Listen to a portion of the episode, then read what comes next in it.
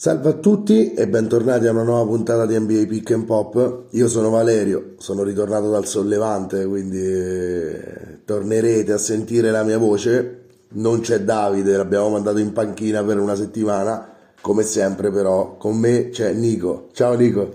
Ciao Vale, ciao, è un piacere ritrovarti, poter fare due chiacchiere NBA con te e soprattutto riabbracciarti e rivederti di persona. E sarà una bellissima puntata, non vedo l'ora di iniziare. Un saluto ai nostri ascoltatori, bentornati a NBA Pick and Pop. Allora, come tu ben sai e come so che avete spiegato anche a chi ci ascolta, io sono stato un po' sul pianeta Marte per due settimane, ehm, ho seguito la NBA per sommi capi, so come è andato tutto, ho visto sintesi, highlights. Hai visto no, anche una gara? Ho visto gara 5 tra Lakers e Warriors proprio di ritorno da, da Tokyo eh, così ho occupato almeno due ore e mezza del lunghissimo volo in maniera fruttuosa, però il resto me lo dovrai raccontare tu. Ho un mezzo, una mezza partita anche di gara 6 con Boston e Philadelphia, poi il jet lag mi ha proprio ucciso, quindi ho queste due, questi, questi due punti di riferimento, però so com'è andata eh, anche sugli altri fronti. Direi di iniziare con la prima delle serie che si è chiusa proprio questa notte Abbiamo una finalista di conference. Abbiamo una finalista di conference, una che comunque alle finals NBA non c'è mai stata, ha sempre perso a questo gradino quelle poche volte che è riuscito comunque a raggiungerla. Sembra però che la squadra che non ha avuto eh, pezzi l'anno scorso, la squadra che ha avuto problemi nella bolla, magari ad adattarsi ai Lakers, eh, ha visto sfumare eh, una grande opportunità. Finalmente questa squadra sembra matura eh, per, eh, per, arrivare alla vittoria finale magari della Western Conference. Nicola Jokic eh, incredibile che anche ieri sera eh, è riuscito a dominare una partita contro dei Phoenix Suns comunque privi di Chris Paul, comunque privi di Ayton. Ayton non ha fatto poi una serie sicuramente coi fiocchi e dei Suns che per la seconda volta, per la seconda volta nella, nella loro, nei loro ultimi due anni NBA escono perdendo un elimination game veramente ma veramente male.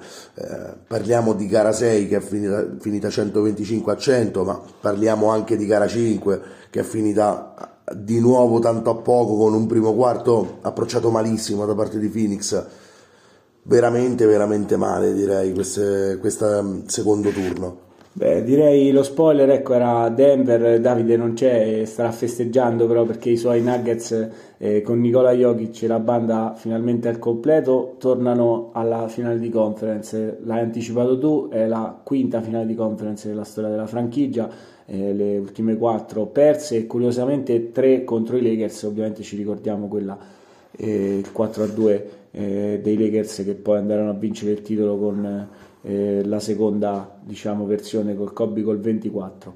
E detto questo, eh, i Denver Nuggets eh, ci eravamo lasciati con Davide sul 2 a 2 eh, in una serie dove però le due gare di Phoenix avevano richiesto alle due superstar rimaste a coach Monty Williams un carico di lavoro, un qualcosa forse di insostenibile ed è probabilmente questo il verdetto finale dopo le due gare.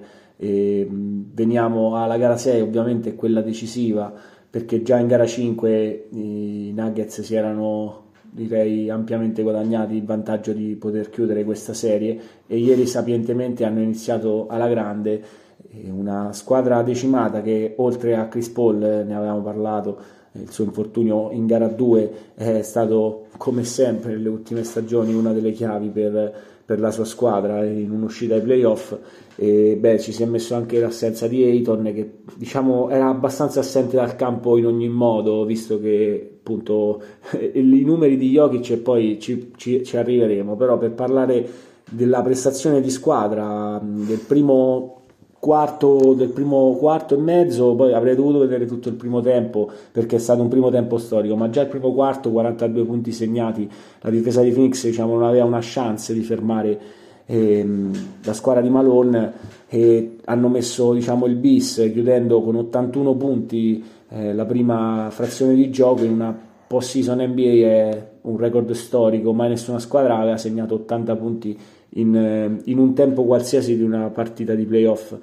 quindi ecco i Phoenix Suns erano già sotto di 30 lunghezze e il copione era, detto bene Valerio, lo stesso della scorsa stagione nella quale l'avversario era sempre uno slavo, questa eh, diciamo eh, possiamo essere... Maledizione dell'Arizona, gli, chiamiamola così. Gli dai. slavi che mandano a casa, la, chiudono la valle e... La maledizione, Vic. Non è bastato, eh, diciamo, un direi un Kevin Durant, ma anche lui con polveri bagnate. Il primo tempo è quello che conta. Ha chiuso con 2 su 11 dal capo, visto che si era sotto di 30. Poi diciamo qualche numero l'ha messo lì, a differenza anche di un Booker che purtroppo non ha trovato la serata, come invece aveva trovato una serie direi veramente leggendaria. Almeno non come vogliono farcela passare eh, per richiami sul Mamba che già ho fatto prima, ma eh, leggendaria per i numeri, c'è stato comunque un contatto, eh, un'uscita dal gioco, qualche diciamo come tutti, mezzo infortunio, credo sia in gara 5, quello a cui si faceva riferimento anche con coach Monty Williams nell'intervista che sentivo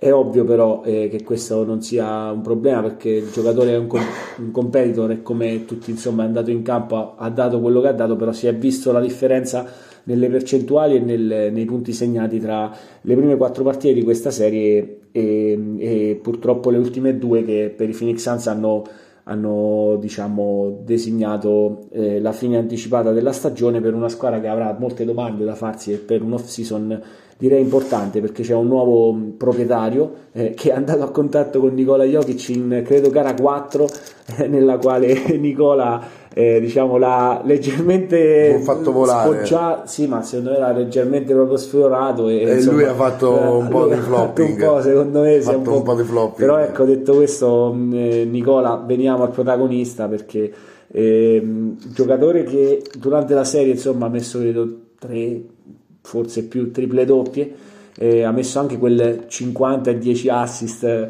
purtroppo nella sconfitta di gara 4 eh, 53 è andata bene a Phoenix credo con quella prestazione lì che non abbia portato esatto, ne dicevamo con Davide il fatto che le due sconfitte di Denver eh, magari più ovviamente la gara 4 rispetto alla gara 3 dei 47 di Booker però entrambe partite giocate fino in fondo, entrambe partite che tra virgolette Denver avrebbe, era in vantaggio anche nel terzo quarto, quindi squadra che ha giocato fino alla fine e poteva tranquillamente già portarsi il 3 a 1 e la possibilità di chiudere con un gentleman sweep come d'altronde avevano fatto con i T-Wolves al primo turno.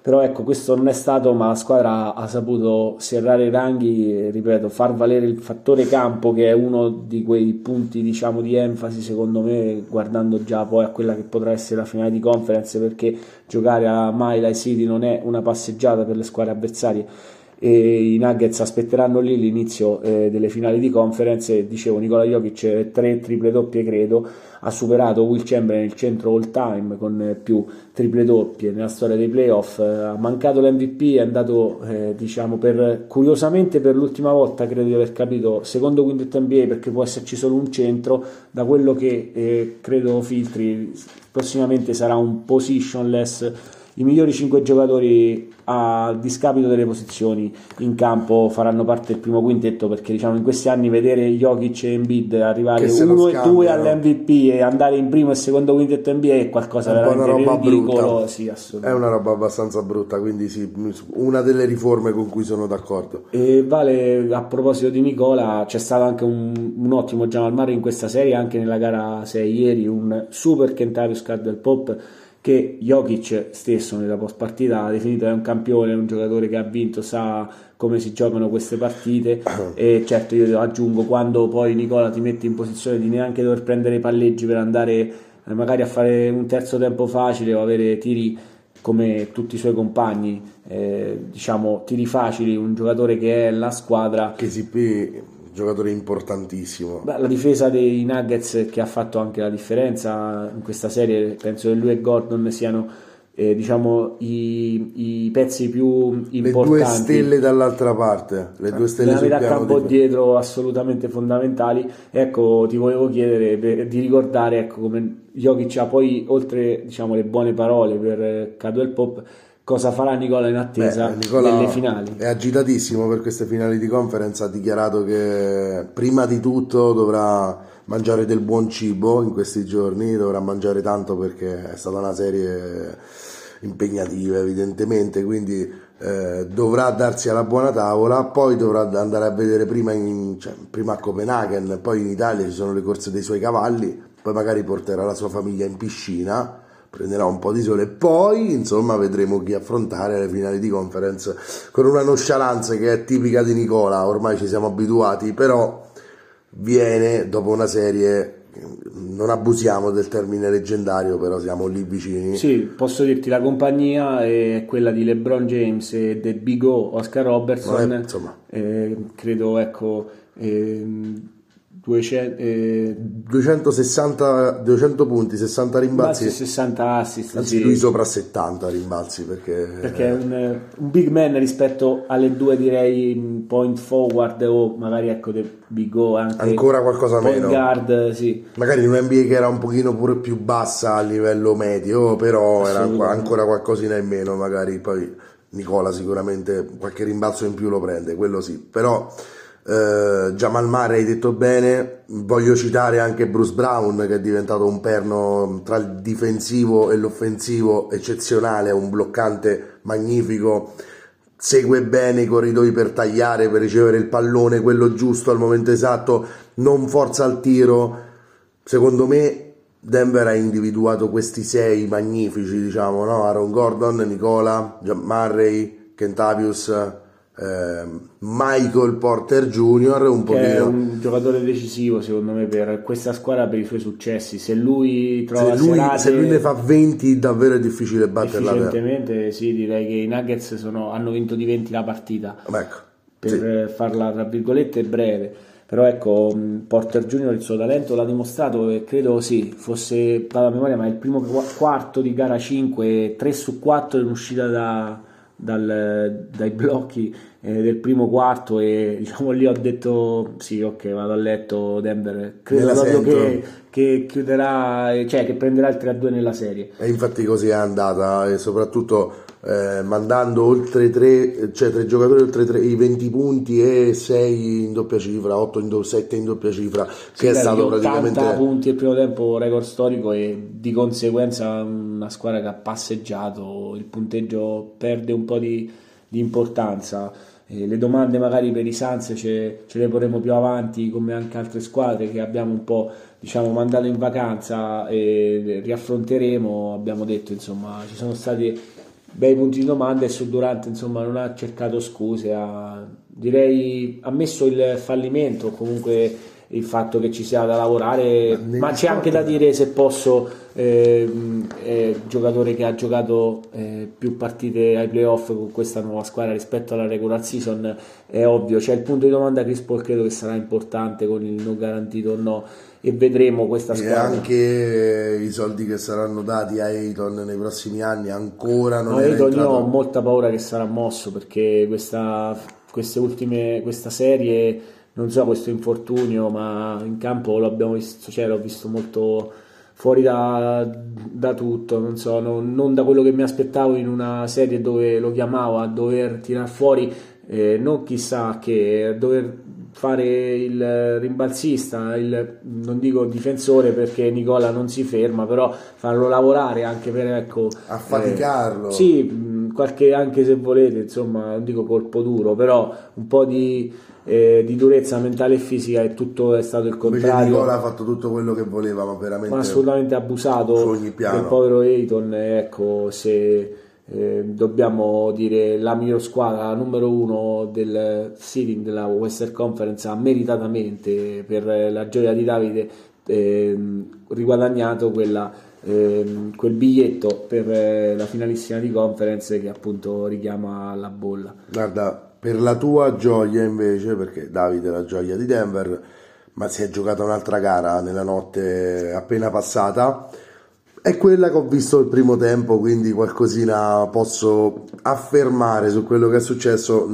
però voglio sentire la tua su come si è conclusa eh, questa gara, gara 6 che vedeva Boston in svantaggio 3 a 2, dover affrontare il pubblico nemico, tra virgolette, di Philadelphia una Boston che ha confermato per l'ennesima volta, perché sono tre o quattro anni che l'atteggiamento è questo, di questo tipo, che quando ha il gioco tra virgolette semplice, tu dicevi offline gara 1, me l'avrai detto anche in puntata, però vale la pena ripeterlo, gara 1 senza Embiid magari viene presa sotto gamba, eh, la gara 5 dopo, dopo, aver ripreso il fattore campo a Filadelfia. La gara 5 ecco la dobbiamo raccontare. Questa va raccontata, è però poi... per secondo me arrivare alla gara 6 come... Ecco arriva una gara 6 importante di Boston eh, che inizia benissimo che ha uno smart all'altezza di, della, della, nomea di, magari partiamo, ti racconto io la gara 5 vai così e vai, magari vai. poi tu appunto mi dai questo spunto per chiudere diciamo la, non la serie ma la partita la diciamo. partita esatto perché a differenza della serie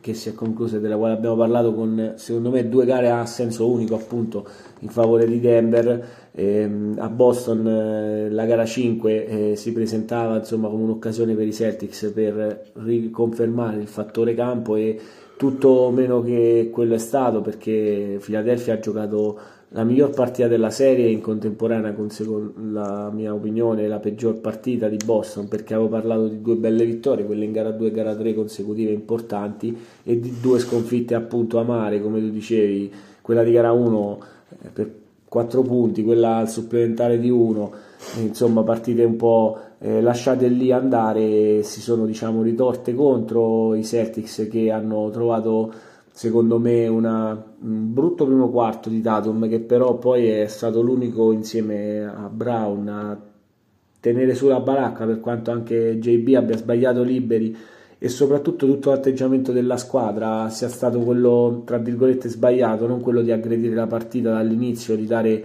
tutto in campo eh, come una partita appunto da dentro o fuori, invece quello che ha fatto Philadelphia, la quale insomma possiamo parlare di un Embiid dominante, delle prestazioni da MVP sui due lati del campo, anche molte stoppate, Settis che faticavano oltre l'arco, è sparato più che a salve e credo quella sia stata un po' la chiave, però cercare magari di creare un parziale con la difesa, purtroppo invece i Sixers hanno avuto tutte le risposte, ci ha pensato anche Taris Maxi a silenziare il pubblico dopo una gran tripla quando i Celtics stavano per andare insomma a meno 9 e, e il punteggio finale non racconta insomma il eh, tra virgolette dominio e, che Philadelphia ha avuto in questa gara 5 dove tutti i suoi giocatori hanno trovato secondo me una grande serata e dove i Celtics appunto non hanno dimostrato secondo me non hanno mh, offerto la, la, prestazione che tutti ci si aspettava. Sì, è stato un pubblico che insomma anche ha, ha fatto dei bu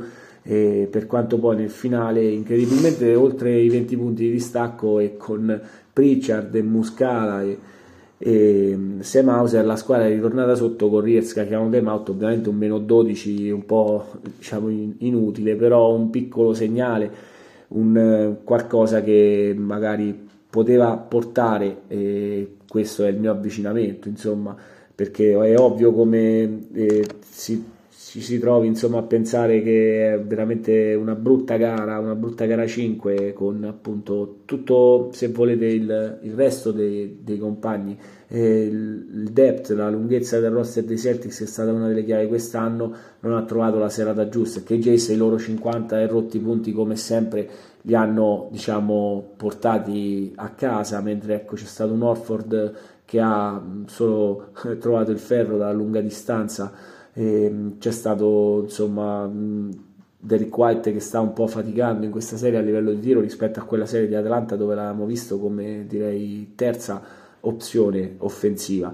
Eh, però io diciamo dopo magari un, una ecco, delusione brutti pensieri iniziali eh, ma eh, avvicinandoci insomma all'indomani anche al, alla gara 6 e ricordavo insomma la scorsa stagione il fatto che Boston si fosse trovata praticamente nella stessa situazione a differenza di una partita visto che con Milwaukee si perse la gara 1 per vincere la gara 2 si perse la 3 per la 4 5-6 fino alla 7 alla gara di Grant Williams in quella semifinale di conference, mentre quest'anno i Celtics sono andati sotto, hanno ritrovato il vantaggio nella serie e secondo me bruciato una bella occasione di poter trovare un 3-1 importante. addirittura facendosi, ecco, se vogliamo, questo farsi del male, una brutta partita e una grandissima Philadelphia che appunto anche con eh, tanti tiri liberi, una squadra più cattiva, più convinta e un'altra squadra assolutamente irriconoscibile, almeno ai miei occhi.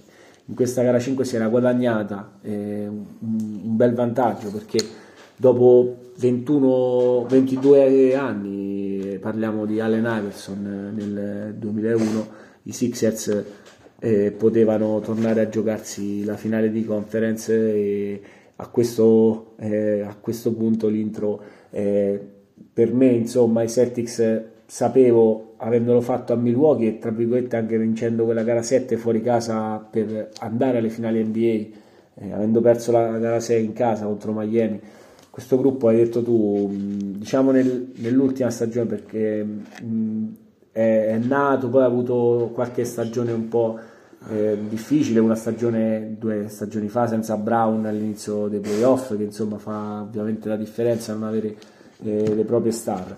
E con questo ecco sì, ci si arriva a una gara 6 nella quale io l'unica cosa di cui ero sicuramente convinto era che almeno i Celtics avrebbero dato la risposta a livello di atteggiamento e quindi come anche si diceva puntata secondo me sono alla fine la miglior squadra e questo insomma io ne sono abbastanza convinto e non so vuoi raccontarci tu la tua visione del primo tempo di 6 ma il primo tempo che direi ha visto allora, partiamo dal primo quarto dove Brogdon eh, probabilmente ha scavato il solco decisivo perché... Ma guarda, se posso ti dico la mia subito, eh, sono stato contentissimo di vedere Mazzulla fare questo aggiustamento di mettere il quintetto mh, grande con eh, Robert Williams e Al Orford contemporaneamente insieme ai Jace Smart per partire eh, questa gara 6 Philadelphia forse serve andare un po' pesanti in questo modo qui quindi sì approvo anche io da questo punto di sì, vista. diciamo il, eh, il, suo apporto difensivo insieme a quello di Smart per iniziare i primi 5 minuti della partita secondo me ha dato ha marcato tra virgolette eh, il tipo di, di, intensità che i Celtics erano richiesti a giocare in, in questa partita. E l'hai detto bene l'unica cosa che non è cambiata nella rotazione dei Celtics è il ruolo del sesto uomo dell'anno Marcon Brogdon che nonostante in questa serie magari abbia sofferto in qualche partita anche la marcatura su Arden direi che ci sono migliaia di giocatori che l'hanno sofferta eh. nel corso della sua carriera eh, ha ridato però sulla metà campo offensiva da tre punti e non solo una, una bella prestazione da un giocatore che ti aspetti tirar fuori questo ottimo diciamo, spunto iniziale con dei Celtics che ripeto almeno secondo me hanno giocato difensivamente prima di tutto con eh, la mente eh, ben collegata. E per quanto i Sixers abbiano trovato non so anche la tua visione eh, qualche buon parziale diciamo i Celtics avevano cercato di scappare come però era molto diciamo non dico scontato ma probabile la squadra di casa ha ovviamente trovato un po' di, di fiducia, qualche tiro che inizialmente eh, credo i ferri siano stati abbastanza maledetti perché diciamo che alla lunga piano piano Philadelphia è riuscita a rientrare e andare avanti poi nella assolutamente contesa. nel terzo quarto i Celtics hanno chiuso addirittura sotto e non stiamo dicendo quella cosa più importante perché fermandoci al primo tempo nel quale i Celtics hanno chiuso comunque avanti di 7 ma tu hai detto ti avevano dato qualche brutta sensazione. Credo eh, che questo 14, potesse essere magari mm. collegato alle percentuali di Jason Tatum. Mm. 1-0 su 10 nel primo tempo che pareggia. 13 con i tre quarti iniziali te lo dico. Sì un 0 su 10 che però mh, posso richiamare per dire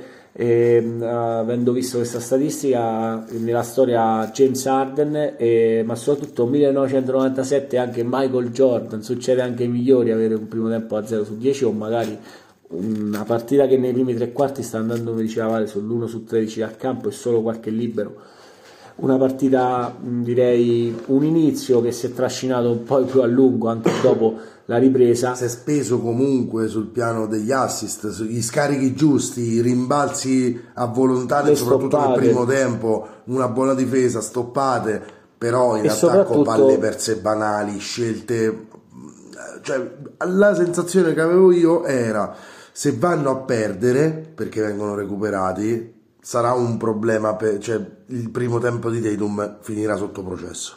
Cioè, sì, credevo... penso che sia tra virgolette l'onere e l'onore di essere una superstar e avere tra virgolette uno standard. C'è stata questa statistica che è stata direi ehm, curiosa: eh, 30.1 di media e non ricordo 3 punti in quel momento, eh, non ricordo se fosse il primo tempo. Eh, però ecco, Tatum, un punto. Eh, Tatum eh, e allora era di, nel terzo quarto. E Jason Tatum ecco, è stato il primo Celtics della storia a superare i 30 punti di media. E ieri, ripeto, ha trovato mh, qualche volta gli capita, insomma, secondo me, di mh, non avere subito il giusto non so, feeling con il canestro, e quello che possa insomma essere, ma eh, ripeto, anche in gara 5 c'era stato un suo inizio a 0 su 6, poi eh, 36 punti, eh, insomma l'unico che ha tirato un po' decentemente in una squadra che ha tirato malissimo, però credo che anche lui abbia fatto i complimenti o comunque abbia tessuto, cioè, sì, tessuto le lodi. Esatto, tessuto le lodi dei, dei suoi compagni che appunto non l'hanno lasciato eh, andare giù quando il ferro insomma era ristretto e non si riusciva a far canestro stata importante per iniziare il quarto quarto ecco, che qua. ripeto sotto di due punti dopo che eh, abbiamo raccontato come andava la partita si era avanti anche in doppia cifra e, ehm, è stato importante la sua penetrazione con guadagno di due tiri liberi che insomma mi hanno dato l'impressione di uno convinto di quello che doveva fare insomma il momento time is now e il, momento lo è stato, è stato importante e fondamentale il suo apporto perché sono stati quattro i suoi canestri, eh, quattro canestri da tre punti che hanno direi messo ehm, Beh, gli ultimi Philadelphia perché Philadelphia entrava nel quarto quarto con tantissima fiducia. Sì, ma Philadelphia diciamo anche la prima metà quasi abbondante del, del quarto un, mm, un vantaggio eh, che si scambiava tra entrambe le formazioni mai più di due punti, parità eh, dei, dei, fischi che hanno portato ecco, a un clear pet eh, che ho scoperto insomma mm, fallo subito da Maxi, aveva battuto i liberi in bid credo come se fosse un tecnico, poi sono stati ribattuti, sono stati tolti due punti e mm, poi rimessi perché Maxi ha fatto un 2 su 2 eh, però ecco mm, poi i Celtics hanno trovato due triple consecutive di Tatum la seconda proprio contro Taris Maxi nell'accoppiamento che voleva eh, Tatum eh, con, eh, chiamando un blocco al Brown uno step back la prima invece messa eh, dal mezzo angolo dall'angolo in, con la marcatura di Embiid un po' diciamo aperta, ma vorrei vedere, sta comunque tirando male, eh, però un Embiid che poi magari ne parleremo, insomma anche lui non ha trovato la serata giusta e quindi Tatum è stato l'eroe finale eh, per questi suoi canestri che appunto come hai detto tu hanno demoralizzato e chiuso la, eh, la speranza di Philadelphia di chiudere in sei partite eh, questa serie Detto questo, ripeto, l'apporto di Williams in quintetto e soprattutto di Smart perché Tatum eh. ha messo 4 triple, però mh, è arrivato credo, a 16 punti finali.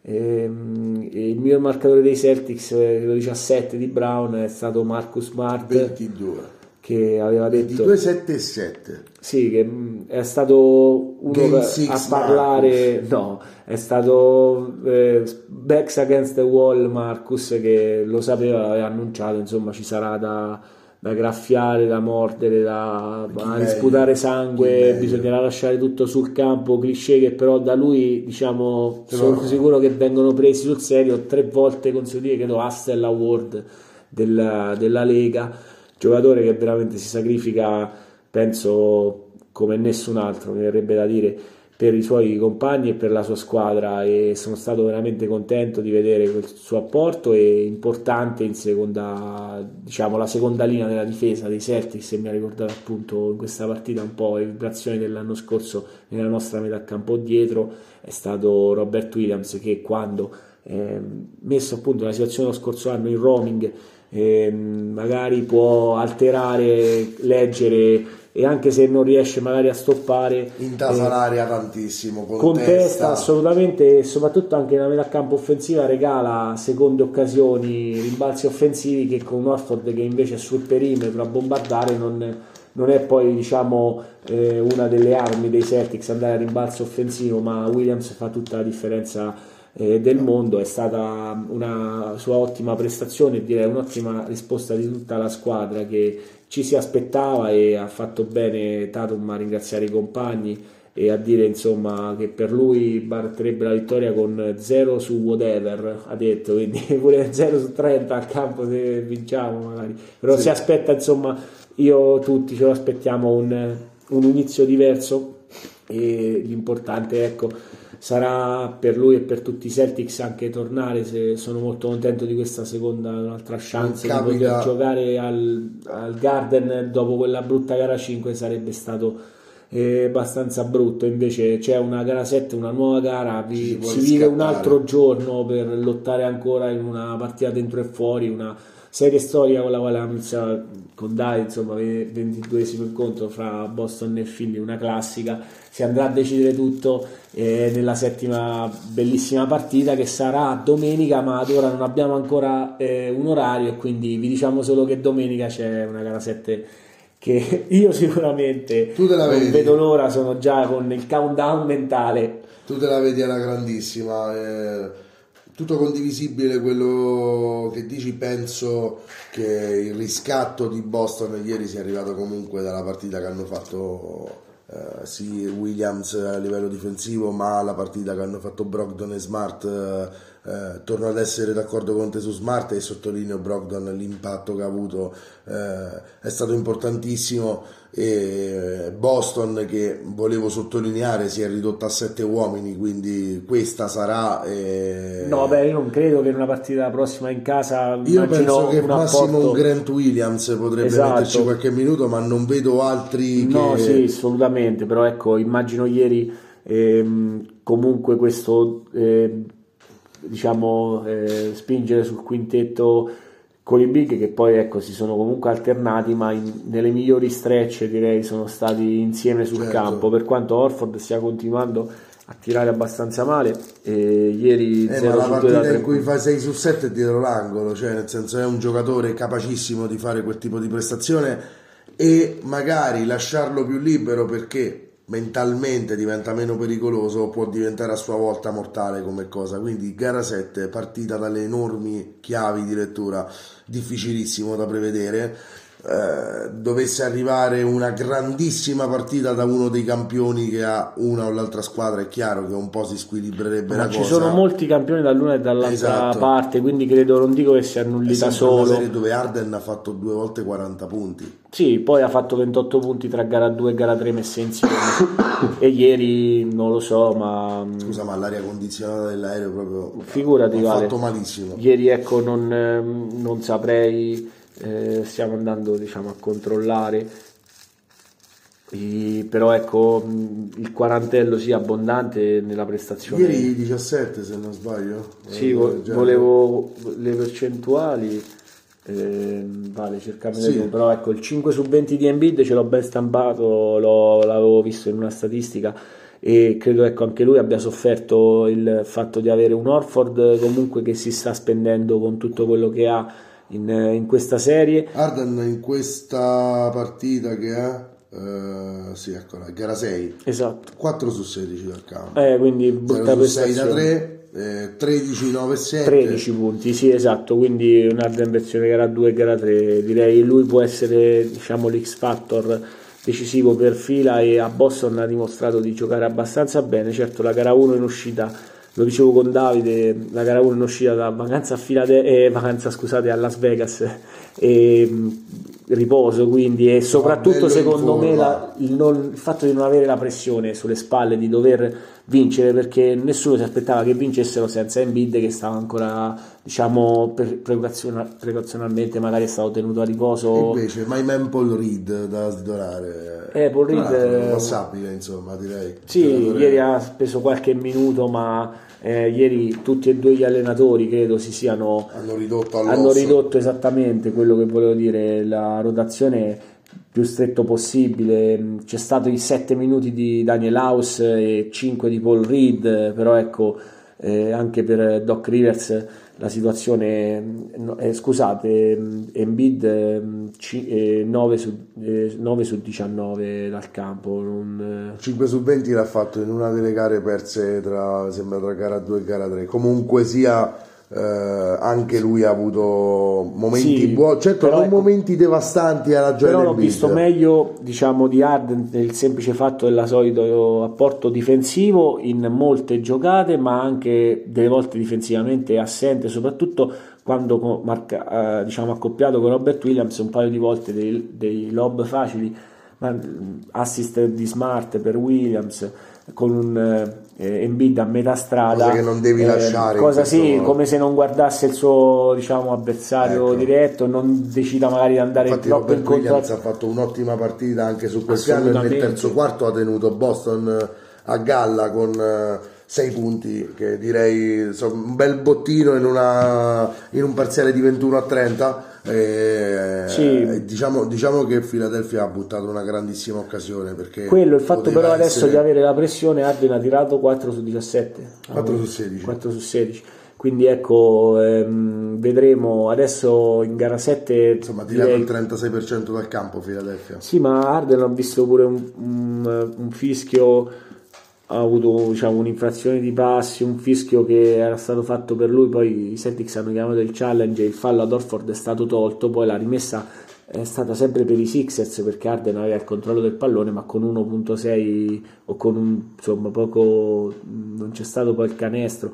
Tante occasioni sprecate dall'attacco di Philadelphia che ripeto un quarto quarto nel quale si sta scambiando diciamo due grandi pugili pugno su pugno e due punti di vantaggio arrivano quelle due triple consecutive di Tetum e poi le altre due sono diciamo il, il fattore che, che, spariglia questa parità che sembrava a me dava diciamo qualche brivido da un altro overtime come nella gara 4 e detto questo, riguardando invece per domenica la gara 7, secondo me Arden sarà l'X Factor, insomma il giocatore più importante perché da Embiid mi aspetto comunque la solita prestazione da MVP, giocatore che 30 e 10 minimo 30 spero proprio di no, però diciamo la doppia doppia credo Celtics per quanto Orford eh, stia dando tutto ha dimostrato anche nella gara 5 eh, di essere un giocatore che se ha anche la serata ok al tiro da fuori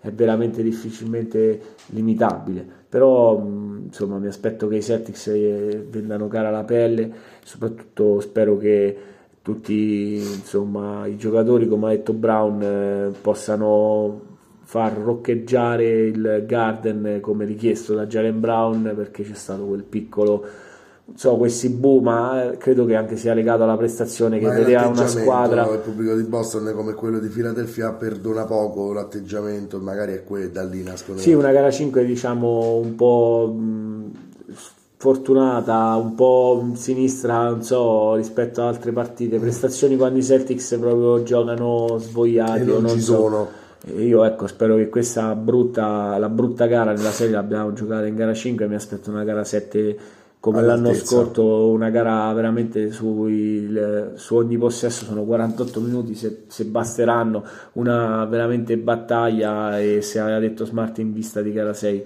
che c'era da, da fare a botte, da, eh, magari arriverà il sangue. Credo che gara 7, insomma. L'importante è, credo, l'atteggiamento, quel non lasciare nulla di intentato e cercare la vittoria ad ogni costo, certo.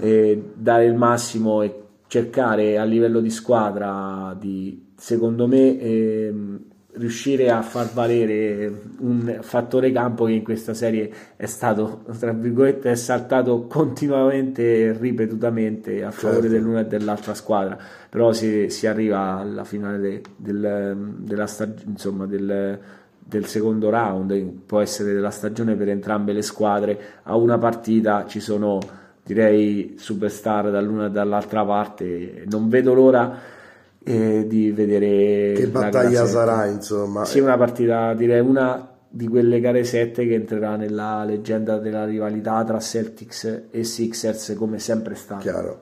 Ne abbiamo un altro di Garden che vorrebbe roccheggiare per una gara 7 non solo quello di Boston eh, Andrei, Andrea eh, anzi rimarrei ad est eh, per cominciare a parlare della nostra seconda serie. Sì, perché diciamo la, la, notte passata ci ha regalato queste due partite, il verdetto che ha regalato i Nuggets e, ora... e i Celtics che hanno rimandato e tutto, tutto a gara 7 c'è una gara 7 da giocare non finisce qui la stagione. Invece questa notte nel, potrebbe nel, finire nel futuro esatto ci regala altre due gare 6 come ieri e le gare 6 come abbiamo dimostrato possono sia portare a una strada quella di gara 7 o alla strada invece del fine, fine, fine corsa. fine corsa per una delle, delle franchigie. Quindi restiamo ad est. Sì, direi che partiamo proprio da New York che vorrebbe tanto tornare al Garden. Il Garden lo ha riabbracciato in gara 5 e un Jalen Branson da 38 punti, ma anche una prestazione di squadra totale, diciamo, è stata sufficiente a rimandare tutto a gara 6. Si torna a Miami dove Miami ha avuto due facili, direi, vittorie. E a questo punto io non vedo così favorita chiaramente eh, Miami da dire è fatta come avrei detto magari eh, al termine di gara 4 New York ha avuto la reazione d'orgoglio adesso mi domando Nico se eh, la gara 6 sia alla portata dei giocatori di Tibodo oppure ehm, insomma Miami abbia seriamente l'opportunità di arrivare addirittura alle finali di conference. E non mi spenderò perché so che lo avete fatto già voi e poi sarei molto cattivo con Milwaukee. Già comunque l'impresa da ottava di battere 4-1 i Bucks già era stato tantissimo è l'occasione per Miami per, per fare veramente la storia ed essere un po' la continuazione di quei Knicks 99 che furono un'altra squadra magari 8 ad andare in finale NBA Beh, i Knicks del 98 sono stata una chiamata, diciamo, azzeccatissima. Partiamo da ecco, un minimo di storia. Eh, non l'abbiamo affrontato tanto in questa serie, però ecco, quella numero 8 batte proprio Miami Heat. Se volete, Pat Riley è l'anello di congiunzione tra queste due franchigie. Lui che era Perché prima stava là, ma adesso sta qua. Sì, con un fax, eh, diciamo, salutò la grande mela per andare a Miami. Portare i suoi talenti a South Beach. Eh sì, diciamo iniziare ad allenare e poi a creare una nuova franchigia um, a Miami, insomma, squadra che era appena... È una dinastia che in vent'anni ha portato tre titoli a Miami e comunque ha sempre mantenuto una serietà nell'ambiente veramente... Sì, diciamo Wade è l'unico ecco, ad aver vinti insieme ad Aslem eh, questi eh, tutti i titoli, adesso una nuova generazione di hit eh, che ha raccolto il, la, la, torcia da, da, Alonso Morning che ecco adesso è a fianco a Riley che ha ovviamente che lasciato eh, la storia Miami ci, ci, tengono insomma. Aslem tra l'altro è ancora l'anello di congiunzione. Sì penso si ritirerà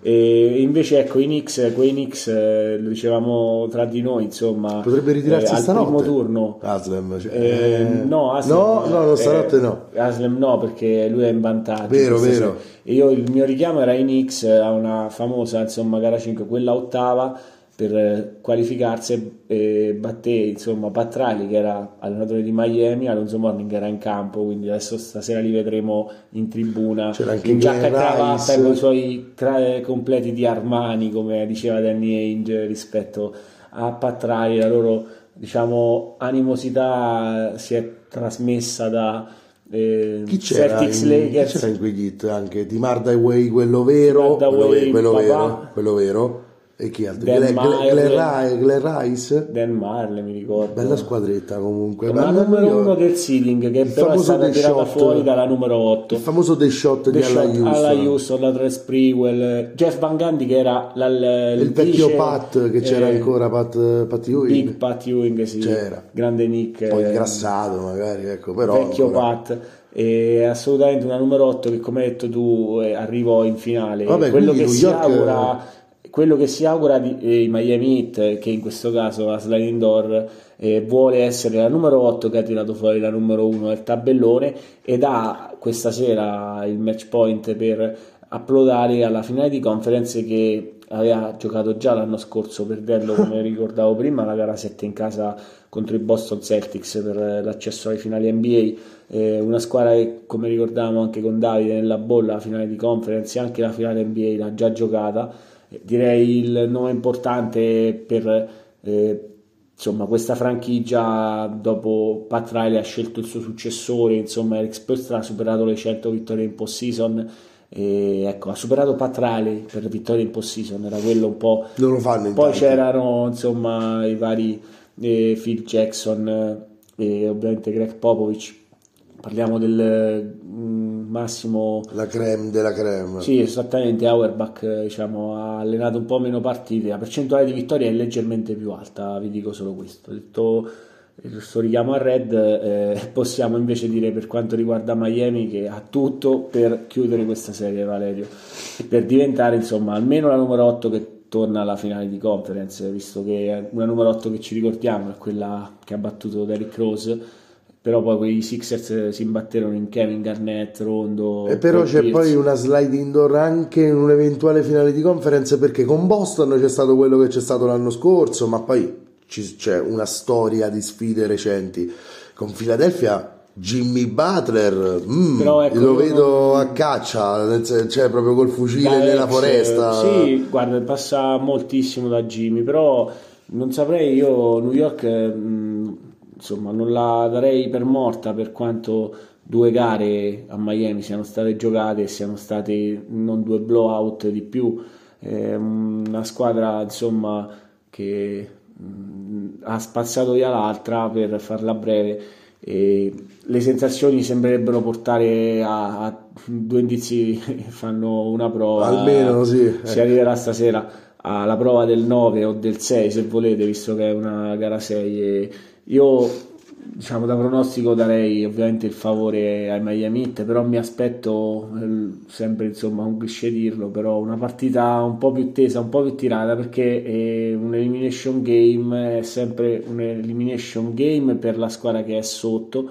E il close out game eh, a livello di Miami Heat è un close out game diverso da tutte le altre partite perché appunto la situazione nella quale l'altra squadra da eh, win or go o win or die se volete e appunto vivere o morire porta questi giovani Knicks ho visto in una gara 5 dove Branson è andato modalità Will Chamber in 48 minuti su 48 modalità Bill Russell quelli i, i leggendi Quelli che giocavano tutta la i partita. mitologici giocatori che, che abitavano I mostri NBA, che popolavano i che mari giocavano, tutte giocavano tre partite di seguito back to back to back non sti queste cose cavoli. qui E detto questo ehm, E anche con una certa pressione sociale addosso, tra l'altro. un po' diverso Un po'. vivere in quegli anni rispetto Beh, ad oggi, sì. sicuramente Mm. non registravano Mm, e simpatie, c'era un- eh. eh, sicuramente avevano altre attenzioni addosso oltre quelle da fenomeni del- della pallacanestro. Eh, Facciamola bene anche qui e sorvoliamo, ne servirebbero 10 di puntate Eh. e mh, parliamo invece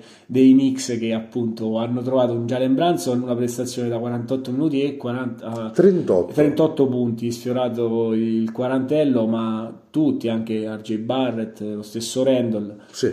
ehm, Randall che però... Josh Hart direi che il Madison Square Garden, la Mecca, il Garden del quale parlavi all'inizio del, tuo intervento, il quale i Knicks disperatamente vogliono ritornare, questa serie insomma, Perché se torna al Garden... attenzione, Se torna al Garden, New York no, la riprende col il manico ritorna a New York, secondo me. vedremo, io ti ripeto, darei comunque il vantaggio a Miami ehm, perché Però- ha tutto per diciamo non è il seeding che conta in questo caso quattro se anni ha fatto una finale, finali di conference praticamente sì, sempre stata ha là. semplicemente navigato questa regular season eh, con una squadra che era stata in finale di conference l'anno scorso aveva perso gara 7 ha di un fatto tiro oggettivamente malissimo in questa regular con una season. squadra più vecchia, con diciamo un anno più vecchia, i soliti giocatori undrafted che però riescono a tirar fuori grandi prestazioni, ripeto, qui Eric Spostra de- deve essere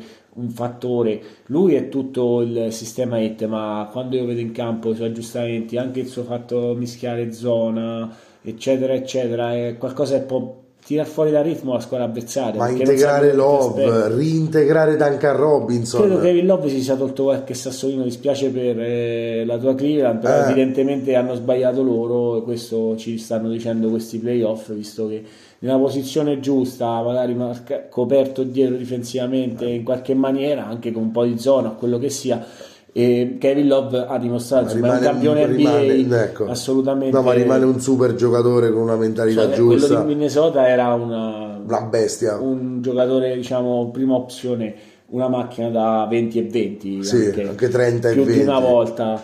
Ehm, il lupetto Beh, uscito da UCLA, Quando era un Kevin giovane Love, lupo, giovane Kevin Love. quando era un ge- giovane Kevin Lupo. Giocava con Russell, eh, ai- eh, una UCLA insomma veramente vabbè, comunque. ancora acerba ma con Tra grandissimo l'altro uno dei- un, nipote di uno dei Beach Boys, quindi proprio California, Kevin California, tanto, tanto, tanto. California, esatto. Eh, E detto questo, forse con questo richiamo alla California direi di spostarci Sì. al derby californiano. E io, gara, se- io gara 7 con New York e Miami la voglio vedere. Io la vorrei Quest'altra non vorrei vederla, ma lo sai perché non vorrei io vederla? vor- ri- chiudiamo, ecco, passiamo a questo derby californiano.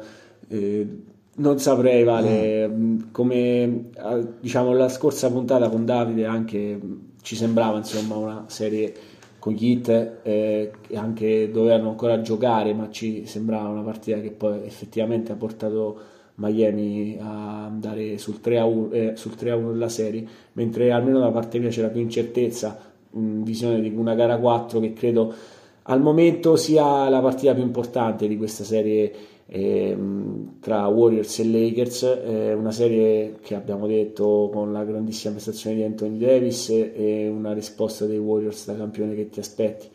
Una Anche gara, perché 4 a 1 proprio non me lo immagino. Cioè, la gara sì, 5 diciamo le due partite dopo la prima partita, diciamo a, rubare il fattore campo, un blowout da una parte, blowout dall'altra, e poi si arriva a questa gara 4 che è veramente il secondo me turning per point. quello dicevo questo piccolo diciamo prologo.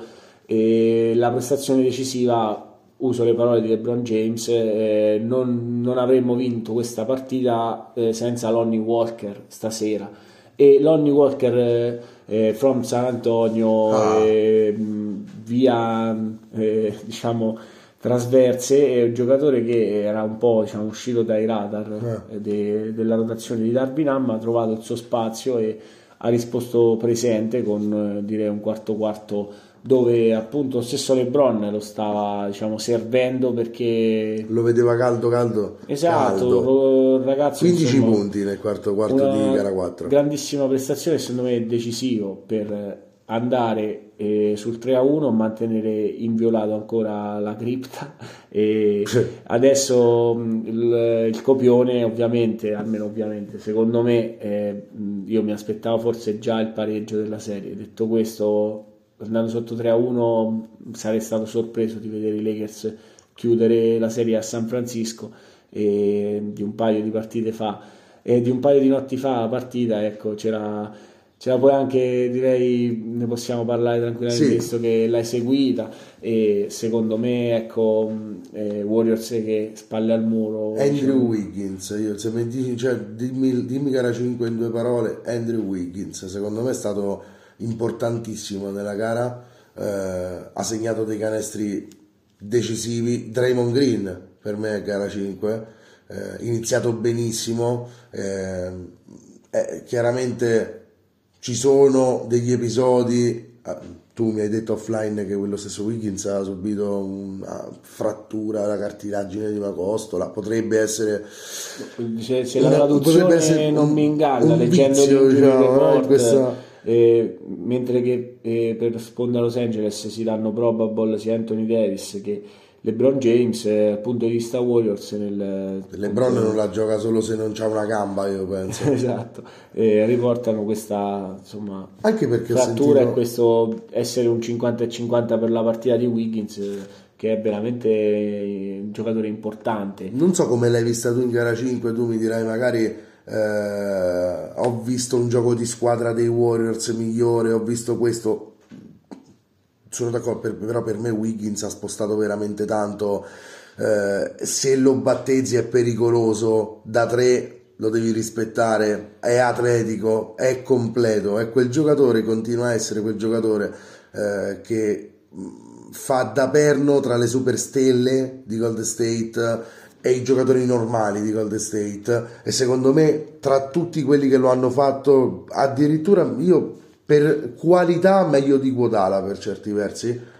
Ehm... Però guarda, l'importanza di Guadala secondo me va oltre perché era l'anello mancante che non ha portato poi mm. questa dinastia a nascere. Eh, ma anche Wiggins perché... però eh, ha, però contribuito altro... questa dinastia a, a continuare. No, però ecco, me. dinastia secondo me è quella nel quello stretto eh, periodo la vedo come più sì, ovviamente, Il però ecco, non consideriamo le annate con gli infortuni, ok, San Antonio è una dinastia più lunga, sì. hai detto questo, sì. però Chicago è una dinastia me, più lunga, eh, Boston è una dinastia più lunga. Eh, altri tempi, detto questo comunque in quel momento Iguodala aveva eh, vinto la serie con Denver ma andava comunque a scegliere i Warriors e da lì in poi l'era Kerr è nata e, e questo è, va ancora di attualità perché eh, ancora volenti o nolenti eh, esatto possiamo usare questo assenza eh, battuti al play-in dai Grizzlies eh, quindi no, non playoff e assenza ovviamente di Kerry Thompson partenza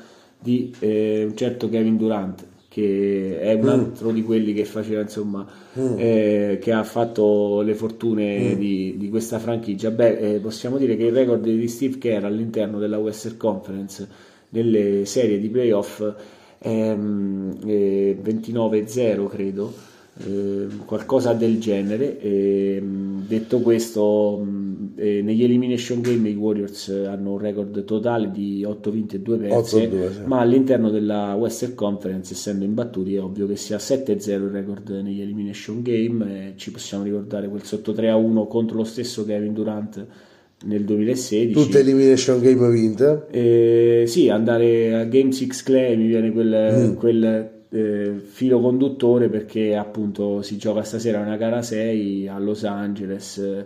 Non so se magari il cuore di Clay, eh. de, di papà, eh, Michael Thompson, eh, bicampione credo, con i Lakers, eh, magari non voglia far del male a, alle sue radici e quindi ecco possiamo dire di un Thompson che avevo detto in gara 2 era stato fondamentale le sue triple e il suo rispondere dopo la sconfitta in gara 1 poi sono state tre partite, una, non dico una peggio dell'altra, però sì, due, diciamolo. due brutte pre- eh, tre brutte prestazioni, 12 punti mal contati, percentuali orrende, il fatto che ecco, la stagione possa volgere al termine eh, è concreta e quindi i Warriors devono tirar fuori un'ennesima prova eh, da campioni, quello che sono e mi aspetto un Thompson che possa eh, essere mh, decisivo. Ovviamente Wiggins in assenza ha fatto bene a rimarcarla perché anche le sue condizioni eh, in diciamo, percentuale non, non, non, molto buona può essere una differenza importante per i Warriors mentre alle condizioni se lui gioca una buona partita i Warriors vincono eh, però ci sono molti assensi cioè il stesso pool stanno giocando. Allora, per quanto riguarda gara 5, sono stato un po' sorpreso del, de, de come sia andata perché ecco mi aspettavo visto il primo tempo comunque l'andamento della partita che si andasse a giocare una gara tirata, tirata. Però ecco eh, veniamo a questo e per quello volevo andare a tra virgolette le note liete per eh, i Lakers. Eh, perché Lebron ha giocato comunque 40 minuti alla fine in una partita persa dico ovviamente però. E chi non ha giocato così tanto è Anthony Davis. Perché? Perché appunto c'è stato un contatto con l'Une che l'ha portato stordito, non, non Beh, ben capito. Preso credo nella tempia, Nella tempia. non facile rimanere in piedi sicuramente.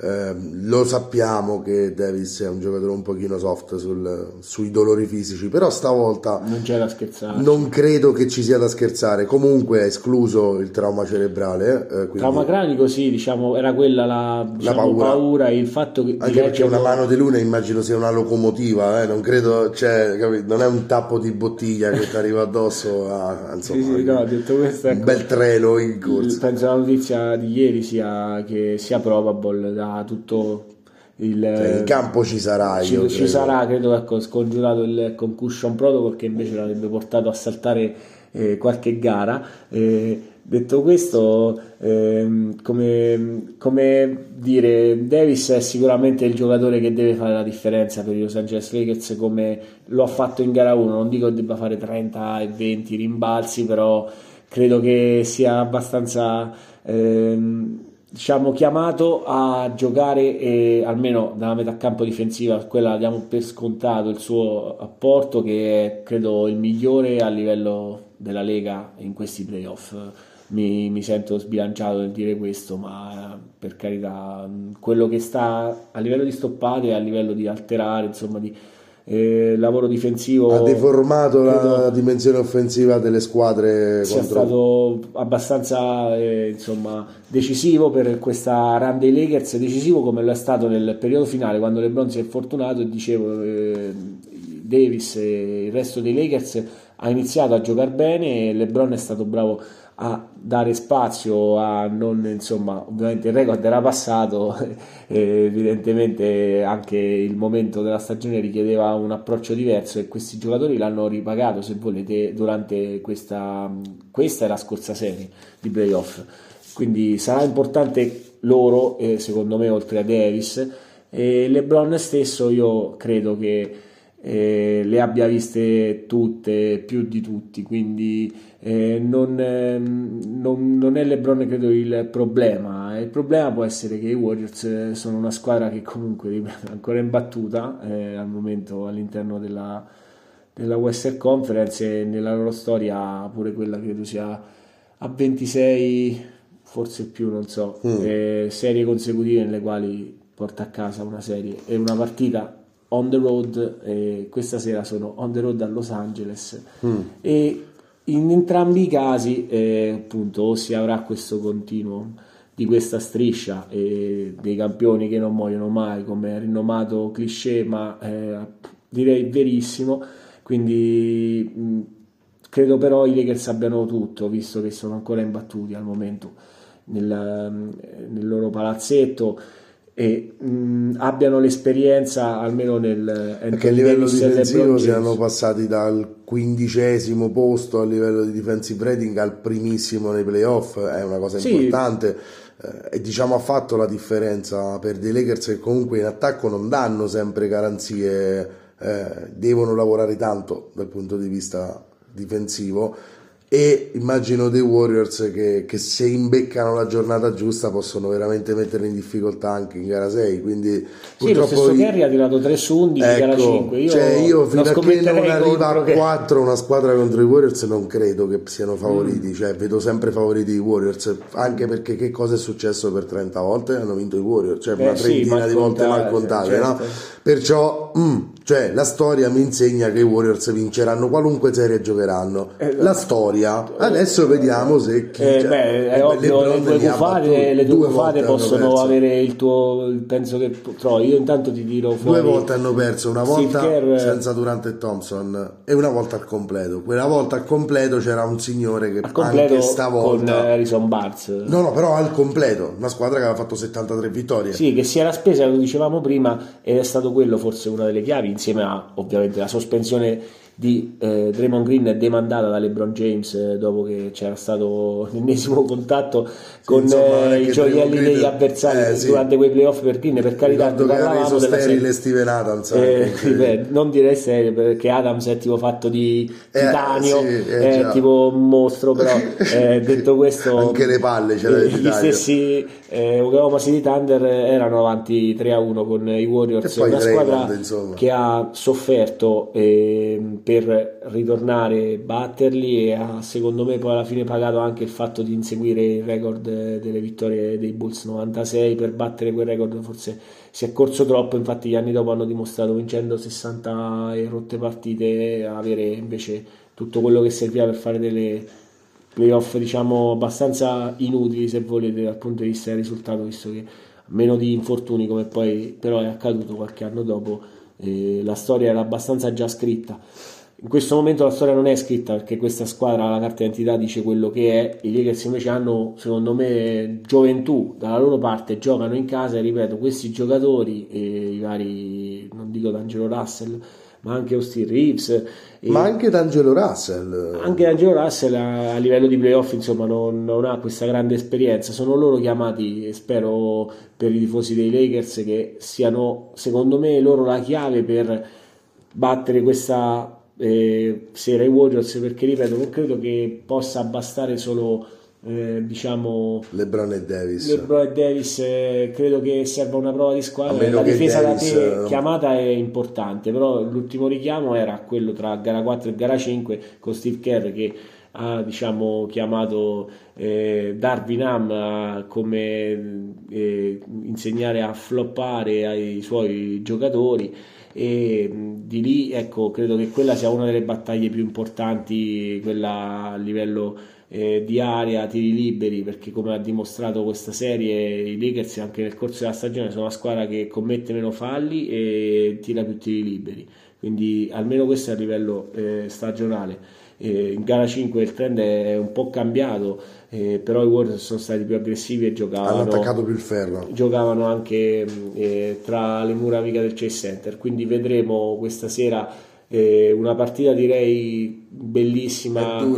Credo eh. che sia difficile dare il favore all'una o all'altra. Direi che sarà comunque una gara 6 storica in qualunque senso. Eh, però ecco, io lo dai Warriors perché sono eh, campioni uscenti io la motivazione dato, maggiore sicuramente mi ricordo ancora la puntata quando dissi che c'era la gara 7 da giocare e diciamo davo favoriti Lakers se i Kings fossero Passati. scampati, però insomma io avevo questa sicurezza dei Warriors che potessero insomma vincere la gara 7 o comunque anche sotto 2-0 io mi sembrava di essere stato chiaro sul fatto di, di contare fuori le squadre e questo penso mh, sia qualcosa che i Warriors richiedono cioè il rispetto penso ehm, va a loro eh, è dovuto, è diciamo. dovuto anche di più quindi questa squadra anche se andrà giù, penso non, non, andrà giù senza un combattimento di quelli da ricordare. Non credo sarà un blowout da una o dall'altra parte. Non Mi aspetto due gare 6 eh, molto tirate, ma eh, come poi lo sarà almeno immagino la 7 di Boston. Eh, più le partite si fanno eh, da dentro fuori o quasi, e più godi nel più, guardarle. Assolutamente, più sono diciamo eh, credo con pressione addosso, tiri, la palla pesa un po' di più, ehm, possono cambiare da un momento all'altro. Ehm, quindi sarà diciamo direi fondamentale. Sì. Diciamo eh, che 130 non ce li vedo da nessuna parte, a meno, che, a meno che, non sia un 130 a 100. Cioè, sì, al doppio sul play. No, no, no, che sia un blowout ah, di una, eh, sì. che non lo vedo ma se lo vedo, lo vedo dei Warriors. Perché no, non, vabbè, tu continui con queste due cose. No, no, io continuo. Io cioè, Warriors dal 2015 hanno I Warriors sono una squadra in trasferta e bla bla. E ecco, quello secondo me non conta moltissimo. No, è cambia, cambia tutto. Conta però che i Lakers ai playoff siano imbattuti in questo momento.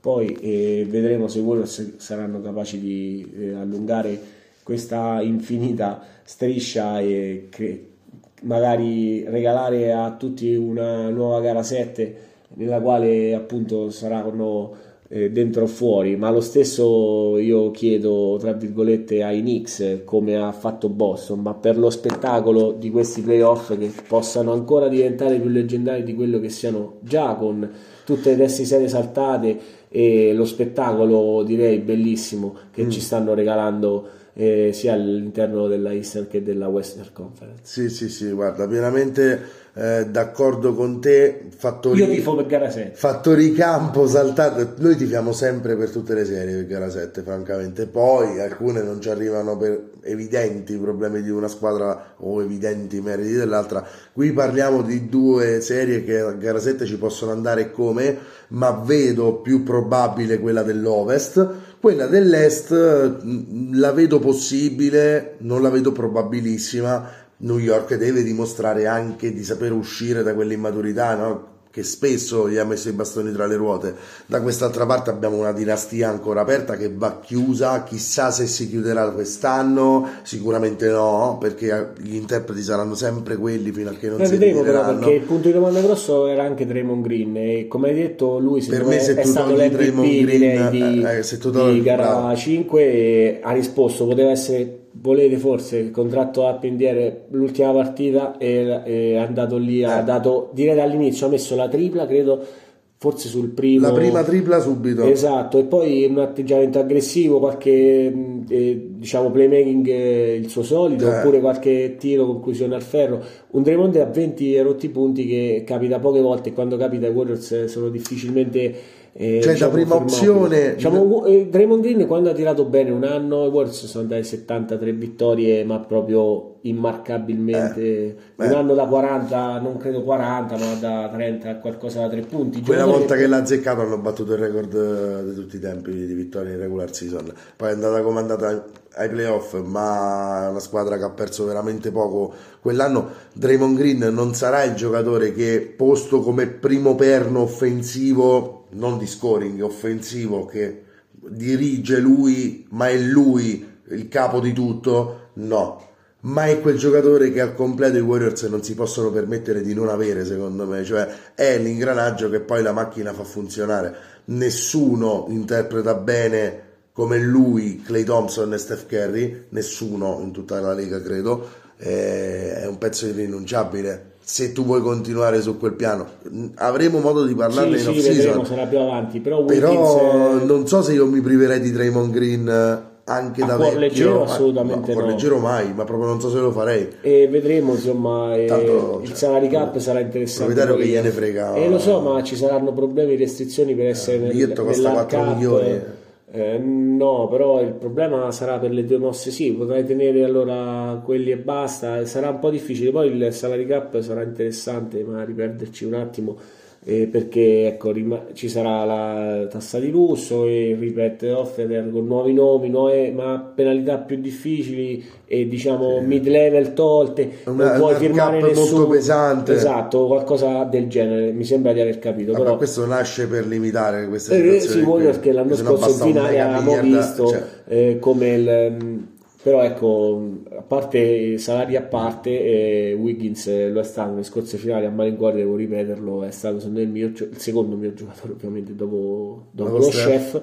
E, e in, quella, in, questa serie è importante. Questo piccolo punto di domanda eh, sulla sua diciamo, tenuta fisica Ehm, è un piccolo secondo me eh, inciampo per da per piccolo a grande bisogna vedere se quanto sta bene perché esatto. in campo andrà io, io immagino di sì perché questi giocatori insomma quando sono sta chiamati... dimostrando in carriera di avere una durezza a lui, a lui, è un altro di quei giocatori che se fosse stato pescato alla 5 o alla 6 avrebbe fatto solo che bene invece che alla 1 ti dico la verità per come Beh, la vedo guarda, ti posso dire una cosa c'era un po' troppo hype già da prima al college. Ti dico solo lui giocava a Kansas sai chi c'era con lui?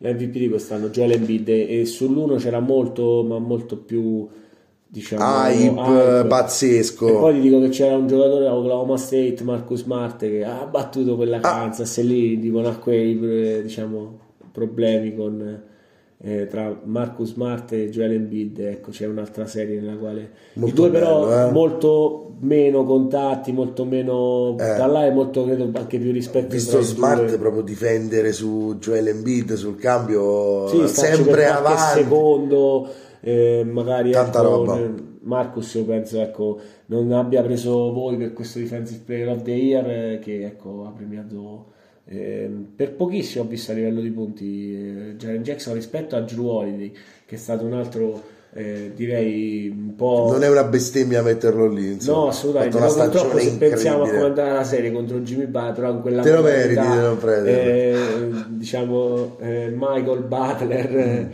Air, eh, sì. Air Jimmy su, alte, su altezza de second Buckets, su altezza de second Buckets, canestri wow. quindi diciamo una storia dietro l'altra. Volevo, volevo, commentarla con voi quella serie, francamente, perché mi è caduto prima bocca, poi occhi e poi non lo so, cioè, srotolata la lingua, come nei cartoni animati.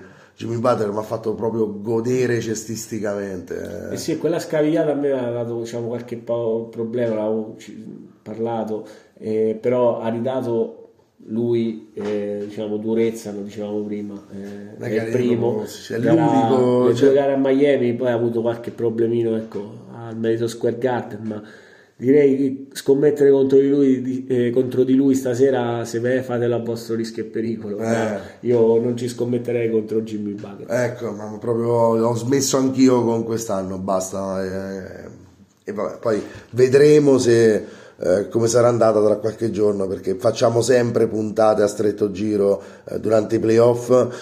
Io non essere stato due settimane francamente mi ha fatto un po' rosicata questo punto di vista perché vabbè te la godi la vacanza però si stanno giocando i playoff NBA tu stai lì e non hai accesso come, come ce l'ho qui in Italia quindi bello difficile è stato essere 15 giorni senza di voi. Eh, Davide lo riabbraccerò sicuramente via telematica la prossima puntata. Intanto, Nico, eh, abbiamo approfonditamente